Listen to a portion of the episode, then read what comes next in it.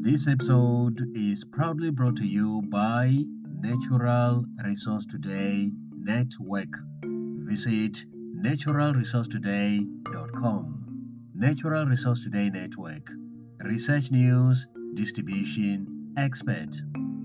New research offers insight into the early solar system. The study is published in the journal Science Advances. To read the full story, go to ox.ac.uk.